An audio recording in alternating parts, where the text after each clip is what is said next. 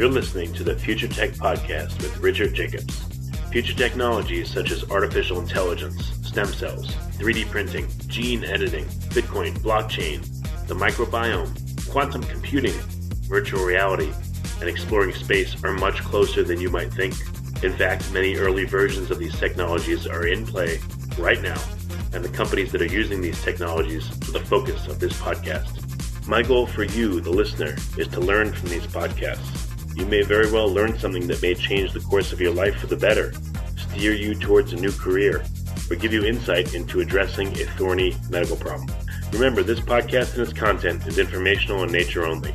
No medical, tax, legal, financial, or psychological advice is being given.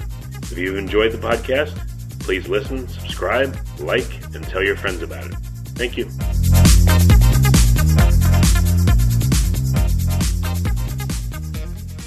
Hello, this is Richard Jacobs with the Future Tech and Future Tech Health podcast. I have Dr. Jay Khorsandi. Uh, he's a sleep and snoring expert. I've spoken to uh, many of his brethren in the field, um, but snoring is not an easy thing to solve, and sleep problems I've experienced and many people experience are not an easy thing to solve. So I want to get as many voices in on this as I can, as many uh, ideas on how to help people because it seems to be uh, incredibly pervasive. So, Jay, thanks for coming. How are you doing? I'm doing great. Thanks for having me. And just you know, some quick stats.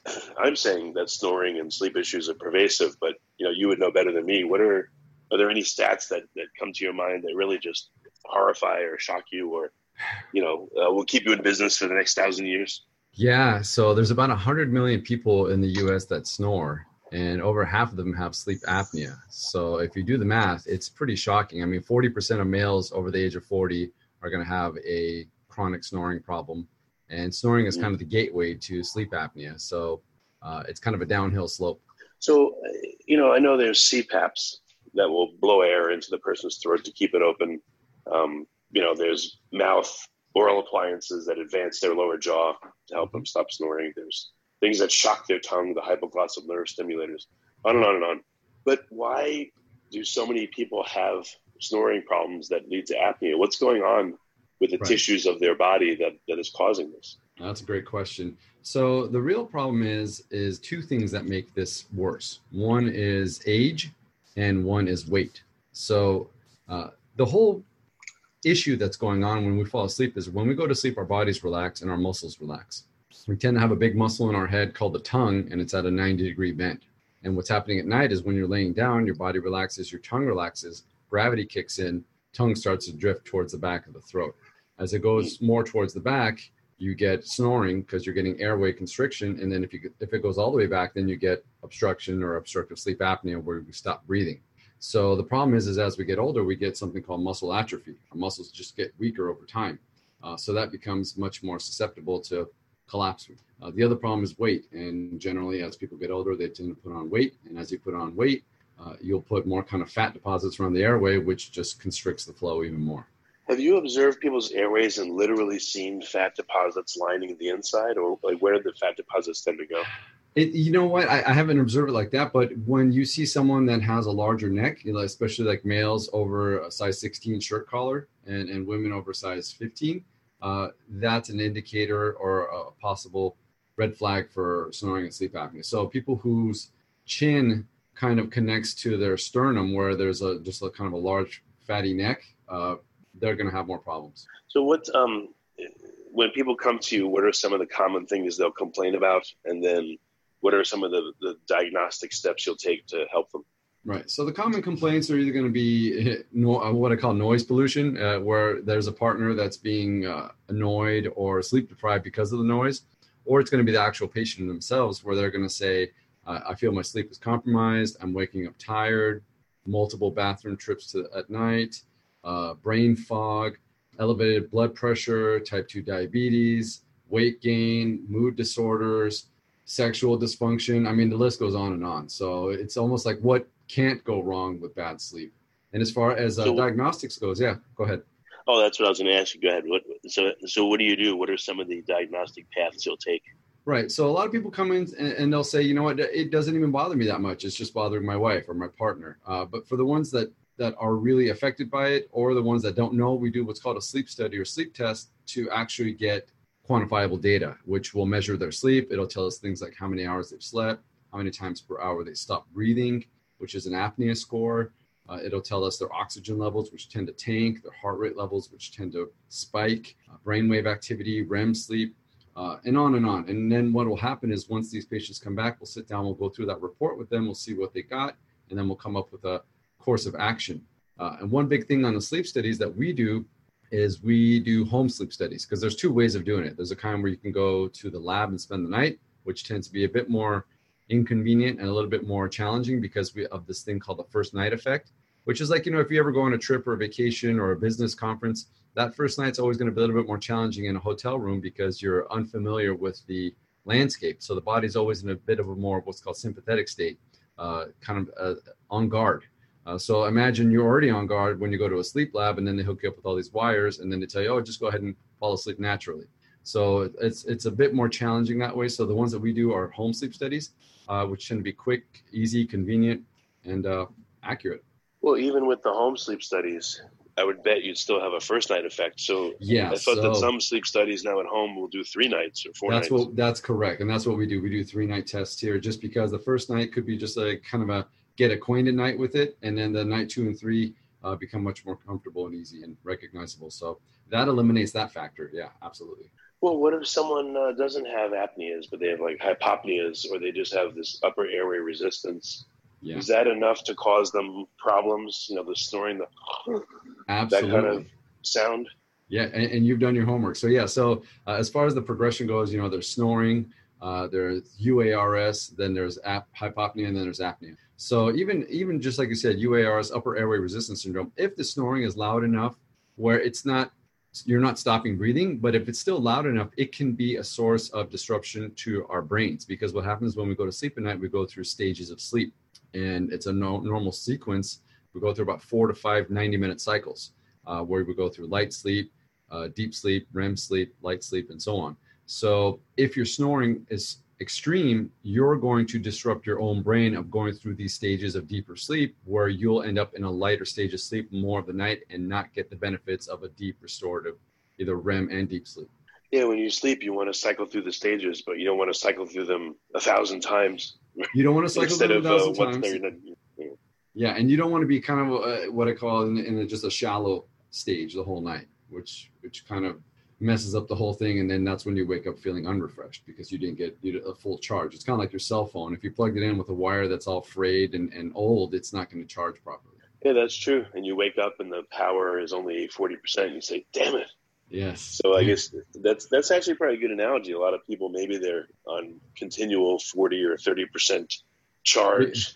We've all had that cell phone life. charger, yeah, that's been that's dying, and we're like, we should just get a new one. And that's the same thing with sleep. But you know, sometimes we don't realize that we don't have like a, a battery gauge really, or like a check engine light uh, for sleep. So that's what we do the sleep test to actually shed light on the, the actual problem, the underlying problem.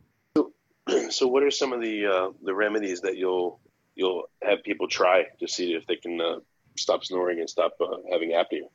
So the traditional one is a CPAP machine, continuous positive airway pressure. So that's a machine uh, that sits by the side of the bed. There's a hose that connects to a mask, and what it does is it gives you pressurized air. It's kind of like if I had a straw and I kept blowing through it with constant air, and then I try to squeeze the walls of the straw. It's a little bit harder to collapse, and that way that keeps the airway open.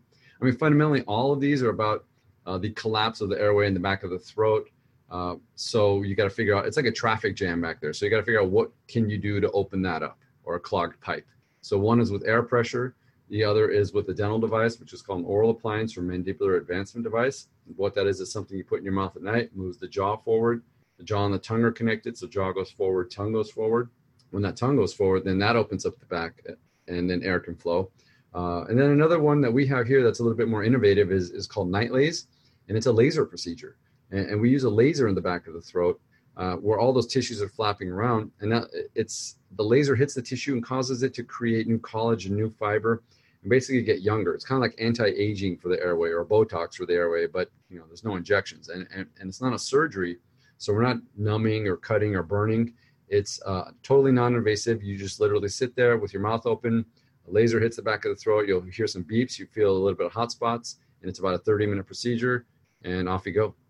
Well. Is the what's the power of the laser? Is it low power or what's pretty? Yeah, it's called low level laser light therapy or photobiomodulation. Uh, it's the, the technical wavelengths. It's an Nd:YAG and an Er:YAG uh, beam. And uh, yeah, very comfortable, easy to do. You can go back to work. It's an in office procedure. Uh, and that night you can expect a little bit of a sore throat. So nothing terrible. So, how many treatments will they need and what will they experience after treatment number one or number three or number 10? Correct. So the traditional rounds are there's three of them. So they're about 30 minutes long and they're about three weeks apart. And the results last about 12 to 18 months, roughly. Everybody's different, but some people will come in sooner for like a touch-up session. Other people will continue to go on. So it's not too bad. And then what what do people tell you? Like, what are some of the anecdotal uh, remarks people have after sessions? So the the two biggest things are one is their snoring has been reduced. So uh, usually the partners are happy. Uh, and the second biggest one is that they're dreaming more. And I tell them up front, I go, you know, be on the lookout for more dreams. And, they go, why? What are you talking about? And I say, well, what's going to happen is as your airway becomes more reinforced, you're going to get more air and oxygen throughout the night, which means your snoring is going to be reduced, which means your brain's going to be able to get into those deeper stages of sleep that we talked about earlier, which means you're going to get more REM sleep and you're going to have more dreams. Uh, and then they come back and say, "Oh my God, I'm having these crazy dreams. I haven't had dreams in a decade." I go, "I told you so." Really? Yeah. You should say you're bringing back the American dream. Literally. I'm trying to. I'm, I'm saving marriages and bringing back the American dream. Yes. So you've had you've had patients that said they haven't dreamed in years. Oh my God, uh, five to ten years is almost the average. Yeah, and, and, and I almost that, look at it. Go ahead. Does, does, that tell you that the REM sleep is just not there, or it's minimal, or what does that it, tell you? It's shot. Yeah, either it's not there, or it's minimal, or or maybe they have um, maybe some awareness challenges, or they're just not in, very much in tune with with how their body operates or they're just crazy. you know or, or it could be a lifestyle thing too i mean a lot of people come in they they work graveyard shifts or they like to have a lot of alcohol so you know there is a, a, lifestyle element to this as well where you need to realize what you're doing will have its effects on your body are your patients more men or women or what, what are the skews i'd say it's about 60% men about 40% women. Um, more women than most people think. And the funny thing with the women is they tend to be uh, much more you know speaking of being in tune they're they're much more receptive to getting better and they're much more proactive. Guys tend to be a little bit more stubborn and uh, hard-headed. No surprise there right? with yeah no that's true. I mean but with women are they stereotypical? Like you'd expect them to be very heavy and very old? Or do you have right. some like men or women that are thin and young and yeah. outwardly you would never know that they snore or have apnea exactly yeah uh, generally if you're heavier, it's going to make the snoring worse, but you can be athletic. You know, I've had, you know, athletes in here, triathlon people. I've had uh, women that are five feet tall, 100 pounds, and their husband's like, I can't sleep in the same room as this woman. Uh, and that has to do with the anatomy. So people who tend to be thin can have constricted airways from genetics. They could have it from orthodontics, where they were a kid and the orthodontist took teeth out. And what that does is that shrinks the size of your mouth and pushes your tongue further back down your throat so, or it could be a positional thing where they sleep on their back a lot, which makes it worse as well too. Or they like to have three glasses of wine every night. So you don't have to be big to have snoring or apnea, but if you are, that's generally going to make it worse. So you use the uh, low-level laser therapy, and that works. Um, mm-hmm. You also will use CPAPs as needed and uh, jaw appliances as needed. Mm-hmm. Yeah, so it's either uh, yeah we, we do those three, we'll, or we'll mix and match. We'll we'll do two or three of them. Some patients will do all three. It just kind of depends on what they want to do. Oh wow! Some people need all three. Some people need all three. Yes. Well, when you're stopping breathing over 100 times an hour, uh, you're going to need help. And and I have you know normal range is zero to four. 30 and over is severe, and I've got patients over 100. Jesus, that's terrible. Yep. But the, it is terrible. But the cool thing is, those patients bounce back harder than anybody else. I mean, those, those are game changing, life changing, revolutionary uh, therapies for these people. Uh, imagine going from 100 times an hour down to, to four the next day with a machine. It's just you yeah, can't awesome. do that. You can't do that with with anything else in medicine. What I'm sure those people like uh, you know, hopefully they give you a hug or they're like they're like thrilled, you know, with what's going on.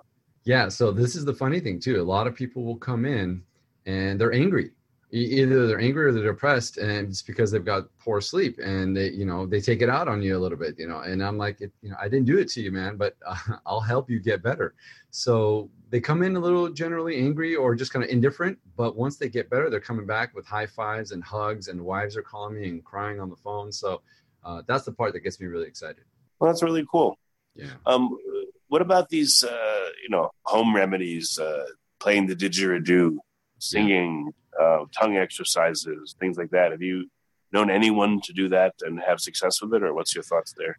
I think they're complementary. I don't like to put all my eggs in one basket. I think uh, if you're going to go down this road, you know, the more tools you have in your in your armamentarium, the better. Uh, I think yes, the didgeridoo is is one of the few things that's been clinically proven to help strengthen the airway muscles. Uh, there are tongue exercises called myofunctional therapy that can help as well. So uh, I wouldn't discount those, but I wouldn't put everything into those as well either.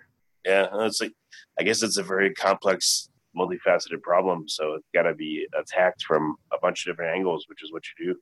Exactly. Yes.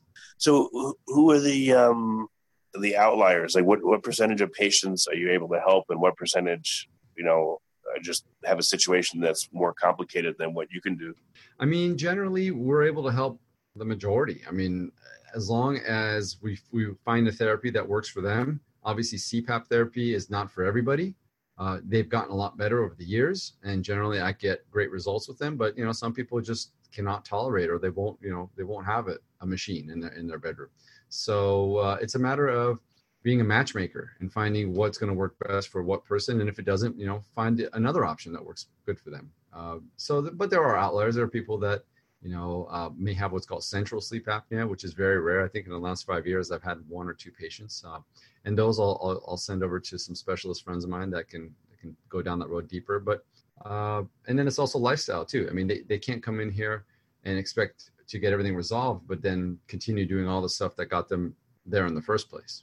And just for listeners, so central sleep apnea is there's no necessarily physical obstruction, but your body for some reason just is not producing the signal to uh, breathe. You just mm-hmm. stop breathing and no one knows why, or is there a known reason why? Uh, you know, it's being researched. I don't know if there's a definitive answer, you know, but you you nailed it. It's literally the brain just deciding to tell your diaphragm not to contract and, and breathe. Um, so it's a bit more complex. I'm sure there's other stuff going on with those patients as well. Uh, but there there is a there's a special machine that will help them sleep uh, if they have that. So what's the new technologies that you've read about in literature or heard about that are coming? Anything new that's going to be better than what's out there now, or you know, are things good enough? there, I mean, there's always room for improvement, you know, just like anything else. Um, as far as non-invasive stuff, I think I've got all of the current uh, potential things. I mean, there's there's things out there that you can buy online over the counter, different pillows, and and there's apps that'll track your sleep. I have sleep trackers that I use that help optimize my sleep, uh, like a ring and a, and a thing called a BioStrap. Uh, so I think that the this whole biohacking world. I don't know if you're familiar with it, but uh, that tends to be oh, yeah. the things that get me excited and uh, being able to kind of self quantify and and get your own data and then do things to improve it seems to be the the next frontier. Okay. Yeah. So I mean, for now, the technology you have on hand, you feel like it can adequately address a lot of people's sleeping problems, and you know, we're in a good place in the sleep world. You think, or do we still have a lot of work to do? I think we're in a good place. I mean, it's a constant education thing. It's it's just an awareness, and people need to understand that even though they're snoring or uh, they have apnea and, and, they think they're okay, they they're not. I mean, a lot of these patients will come in and say, uh, "Doesn't bother me. I'm fine." But then we we get the results from the report, and then we treat them, and then they come back and say, "Oh my God, I've got so much more energy. Uh, my brain's more focused, sleeping deeper, not getting up and use the bathroom." So so they don't realize how things could be uh, because they've been in this kind of status quo for a long time. But as far as technologies go, I mean, there are non or there's invasive options. Like you said, there's these hypoglossal nerve stimulators, things called Inspire. Uh, and then there's surgical options like what's called UP3, which is uvulopalatopharyngoplasty, where they go in and, and, cut a bunch of structures out of your throat and your airway. Uh, I tend to lean more on the conservative, non-invasive sides, uh, but there are other options out there. I mean, there, there's even a crazy option where well they'll poke a hole in your throat, tracheotomy, and, and just let you breathe uh. in, the, in the lower part of your airway past the obstruction, which is bizarre, but there's some crazy stuff out there. Well, one frontier I see that's really important. Um, I've been bringing it up lately with guests is um, a chronically stuffy nose. Um, I've been through periods in my life where for months my nose was stuffed up constantly, and it just kills your sleep. And people go, "Oh, just clear your nose," and it, it, to me, it's not easy. There's been times where, for instance, like, and I know listeners have it too. You know, my nose has either been stuffed and you blow it, mucus comes out, but it stuffs right up again, or it's just swollen and closed. Yeah. And I noticed that it's much harder to breathe, to talk, to eat, to do everything. Any Yeah. um, patients you have in that realm where you have to do different things to help them because they have chronic rhinitis? Yeah, I mean that's a great question, and and all of the the, the therapies that we do here are focused on your airway. Okay, but you bring up a great point, which is if I do everything I can and they're still having issues, then chances are there's some nose stuff going on, and by that I mean you know nasal obstruction, post nasal drip, things like that, and, and it all has to come down to mouth breathing, and it's something that we do. A lot of us did as as young children. I'm talking three, four years old. When you start breathing from your mouth uh, your your jaw drops, your tongue support drops, your arch collapses, the roof of your mouth goes up. You get this kind of narrow V-shaped arch, and as that happens, remember the roof of your mouth is also the floor of your nose. So, and the floor of your nose is connected to your septum. So, as the, the you get what's called a vaulted arch, that can cause the septum in your nose to buckle, and then you end up with deviated septum down the road, and you need and you deal with nasal obstruction and chronic allergies because you know the old saying goes, if you don't use it, you lose it.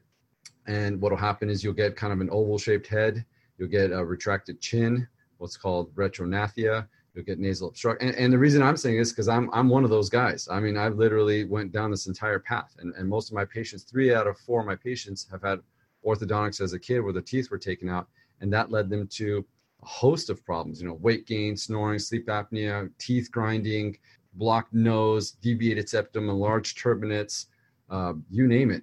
So, but as far as nasal issues go, i- if there is stuff going on there, I would send them to my my ENT friends.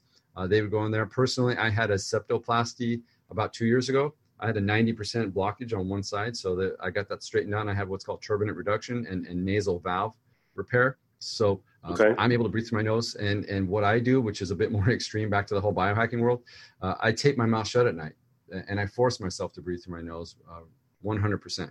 Yeah, I've been able to do that maybe a couple times during the night. Usually the tape would come off, but I, I tried it when I was able You got to get some stronger tape. I don't want to die, but yeah, yeah. it says that fear. I know I probably wouldn't, but you know, you have that fear that there uh, is that. There is that little bit of fear. Yeah. But yeah, I mean the the, uh, the nasal stuff too. You know, sinus rinses are nice. Th- those can help. Um, and then I would look at maybe a functional medicine, maybe too, as well. If, if there's some underlying uh, allergies or underlying toxicities, uh, maybe there's some silver fillings in your mouth, or, or mercury, or you know, you ate a lot of fish with heavy metals. Uh, or there could be a, a dusty, dirty bedroom. I mean, my bedroom has been op- is like a sleep chamber. I mean, I've got air filters, I've got cooling pads, I've got EMF blocking stuff, uh, and, and when I go in there, it's it, it's like a cocoon, and, and I tend to do much better. So you got to kind of think what, Yeah. what's causing the problem. yeah, I, I've well, I noticed a bunch of years ago when I changed my diet for a while. I uh, pretty much had no dairy, and I, you know, was low carb. That cleared up my sinuses. I didn't even realize it, but after a month or so, I was like, wait a minute, my sinuses are clear, and that's never happened before. So at least for me, that was a, a big help. Yep. Yeah, it's literally you know that's what this whole biohacking stuff is is, is kind of just uh, self exploration and finding out what, what's causing you know understanding what the problem is and then trying to figure out how to fix it you know within reason on your own and then obviously adding you know medical help as needed. Hey, do you think um, you, you alluded to this earlier? You said um, some patients will think they're fine, and then when you help them, they're they don't really realize how compromised they are. Uh-huh. Why do you think that happens? I, I think I guess because sleep, you know, you're literally not conscious of what's going on, and you have to sit there and think about it in order to figure it out. But what what's your read on it? Why do people say, "Yeah, I'm fine," but they're really not fine? You know, I think it has to do with with the public perception of sleep. Generally, in the past, people thought sleep was just you know lights out and you wake up. They they really kind of discounted what was happening at night, and because of that, you think, well, you know, I, nothing's happening at night, therefore, you know, I don't expect anything during the day. But now, what people are understanding and learning, and what I talk about on my own podcast, which is called Best Night Ever, is literally your day starts the night before and if you have a optimized sleep, you're going to thrive the next day. You're going to have that more energy. So if you realize that you can use sleep as your friend uh, versus uh, an enemy or, or, an unknown, then you can harness that advantage. Yeah, no, definitely. Yeah. I guess I've you know I've told people if you're uh, going to be on the computer or drinking or eating or whatever it is, and you expect to lay down and fall asleep two seconds later, not going to happen. Yeah, you no, it, it, yeah, you have to prepare for it. I have a wind down hour for about an hour before. I I, I changed all the bulbs in my house to red colors at night and uh, prevent blue light exposure. You know, I could wear blue blocking glasses, get off the phone, uh, try not not to eat past sunset or within two hours of sleep. Avoid alcohol four hours before bed. Stop coffee 2 p.m. I mean, the list goes on and on. But when I do these, you know, ritualistic every day, I get consistently great sleep, and then I can function the next day like being on podcast shows. yeah, that's true. Yeah, I, I uh, had coffee a bit late last night. My wife said, "I'm not going to feel sorry for you," and you know, I have to tell her in a few minutes that she was right. So, so here's the cool thing. You know, once you realize what things do, you can then either mitigate or just know and expect. Like, you know, I was at a holiday party uh, over the weekend, and you know, there was some alcohol, and there was some food. They were serving dinner at 9 p.m. I usually eat like at 5 6 5 36. So I knew that that night, Saturday night, my night was uh, going to be poor, and my, my trackers all showed that my sleep was not the best. But uh, I knew that, and you know, it, it wasn't so bad. But if, if, you don't know that, then you go and wonder why you know, you're feeling lousy the next day. So as long as you know and, and move on, you'll you'll be okay. All right. Well, for listeners, you're based in New York City, right? I'm in Los Angeles. Oh, okay. I guess yeah, I, I, used, no I, I, used to be in New York, uh, in Long Island. I was doing some uh, corporate mm. consulting out there, but uh, I grew up in LA, so I'm back home. I'm only three thousand miles off. Okay, so you're based in LA. Excellent. So I don't know if you're if you're taking patients, if they're in the area, are you taking patients, and how can they get in contact? Absolutely. So my practice is called Snore Experts. So you can find me on the website uh, snoreexperts.com, uh, on Instagram Snore Experts and, and that's my day job is literally helping people with what's, what's called sleep disordered breathing so snoring sleep apnea uh, my night job is kind of uh, my alter ego which is uh, sleep biohacker uh, so I'm, I'm deep in the whole biohacking world and uh, i have an instagram account called sleep biohacker where people can go and watch all the different things i do like we talked about to get a great night's sleep uh, with you know different light therapies and aromatherapy and supplements and meditations and, and, and EMF. I mean, the list goes on and on. So uh, people can learn more there on Sleep Biohacker or Snore Experts. And like I mentioned earlier too, if, if people are interested in optimizing their sleep even more after listening to this and your show, you know, they can check out my podcast. It's called Best Night Ever, and it's literally all about the stuff that we talked about. Yeah, that's great. I got I got one last question for you. Yeah. Um, the whole world can't see you, unfortunately what do people do if they're in some place and they can't get to you? How do they know that their dentist or their doctor will know any of this stuff, or they just won't be an old school person that that says, "Ah, that's all BS," you know, doesn't doesn't have the latest and greatest to help them? How do they find the right person? Yeah. So, you know, I think the, the first step would be, and I was listening to some of your other podcasts and your guest, and they hit the nail on the head as well, is uh, the traditional medical system is, is still a little bit slow to adopt new things like this. Uh, where, like, if you say you have a sleep problem and you, and you go to your primary care physician, they're going to say, okay, we'll send you to a sleep specialist, which uh, could be a couple weeks to a month's out, and then you'll get an appointment there, and then they're going to set you up for an overnight study, which could be a couple more weeks. And I mean, this process could drag out three to six months, and uh, that's not acceptable, especially if you have severe sleep apnea and you're stopping breathing 58 times an hour. So the way that we do it here is we're very fast and efficient. However, if you're not in the LA area, I would bring it up to your primary care or your your dentist. Some some might be uh, the, you know the landscape's changing. Some might actually be receptive and, know what to do. Uh, if they don't, I would say you could do some internet searching and and look at uh, different providers. Uh, there's some online places that will do this stuff by correspondence through through the mail. Uh, but yeah, I mean, I would say do do your homework. Uh, at least first step is just understanding that if you you do have a problem with your sleep, is is there are uh, good resources out there if you just poke around a little bit. Okay, yeah, and the fact that there's people like you and I found a bunch means that they're out there. They just need to be researched and found. So that's good. It's excellent. Yep Yeah. Well, Jay, yeah, thank you for coming. I appreciate all your knowledge and info, and uh, envy your sleep. It must be like amazing. So uh, thanks for being on the podcast here. Yes, my pleasure. It's funny because people say your worst night is my best night. So at least I have that little bit of bragging right there. yeah.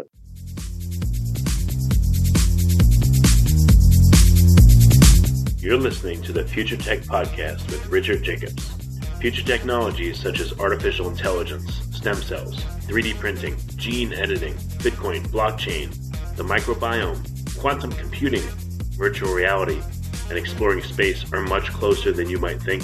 In fact, many early versions of these technologies are in play right now, and the companies that are using these technologies are the focus of this podcast. My goal for you, the listener, is to learn from these podcasts you may very well learn something that may change the course of your life for the better, steer you towards a new career, or give you insight into addressing a thorny medical problem.